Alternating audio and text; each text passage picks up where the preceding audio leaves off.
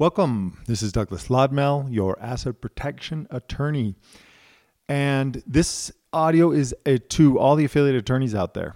Um, I'm getting this question a lot, and I just want to answer it for everybody. Should I do my own asset protection? This is a resounding yes. Um, one, if you're going to be promoting it, if you're going to be doing it in your office, it's like going to your estate planning attorney and asking, Have you done your own estate plan? Um, of course, you would do your own estate plan. So if you are also going to be an asset protection attorney, you should do your own asset protection plan. Now, this kind of goes in, in, line with the last uh, concept that I, I put out there, which is, you know, how much do you need to be an asset protection client? And the number is surprisingly low. It's that you know uh, one to five million dollar client that is a much more viable prospect because they can't withstand the loss most of the affiliate attorneys are in that range. You know, they they're successful, they have assets, but they don't consider themselves ultra wealthy. You know, they don't have twenty five million dollars in the bank, um, and so they don't really see themselves as their own candidate for asset protection. And what I'm telling you is that you are. One, you do have assets. Um, two, you are in a high risk profession the uh, you should all have malpractice insurance. I carry malpractice insurance. I think it's a very good idea for defense and for settlement. However, you you are in a high risk profession. People now look at their attorneys and they see them as a source of payment if something goes wrong.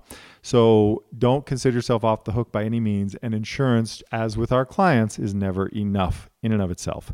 You have to have a backup. And believe me, you and your spouses will feel much better when you have your assets protected. And really important, going through this process yourself will absolutely help you to explain it um, to a client or to a prospect because you will have done it. You'll understand what it's like to fund the asset protection trust, um, to move your home into it, to move your bank accounts into the asset management limited partnership, to have that one extra tax return and how simple it is, um, how it cleans up your personal return and doesn't put a bunch of, um, of, of dividend and interest income on your personal return for people to see.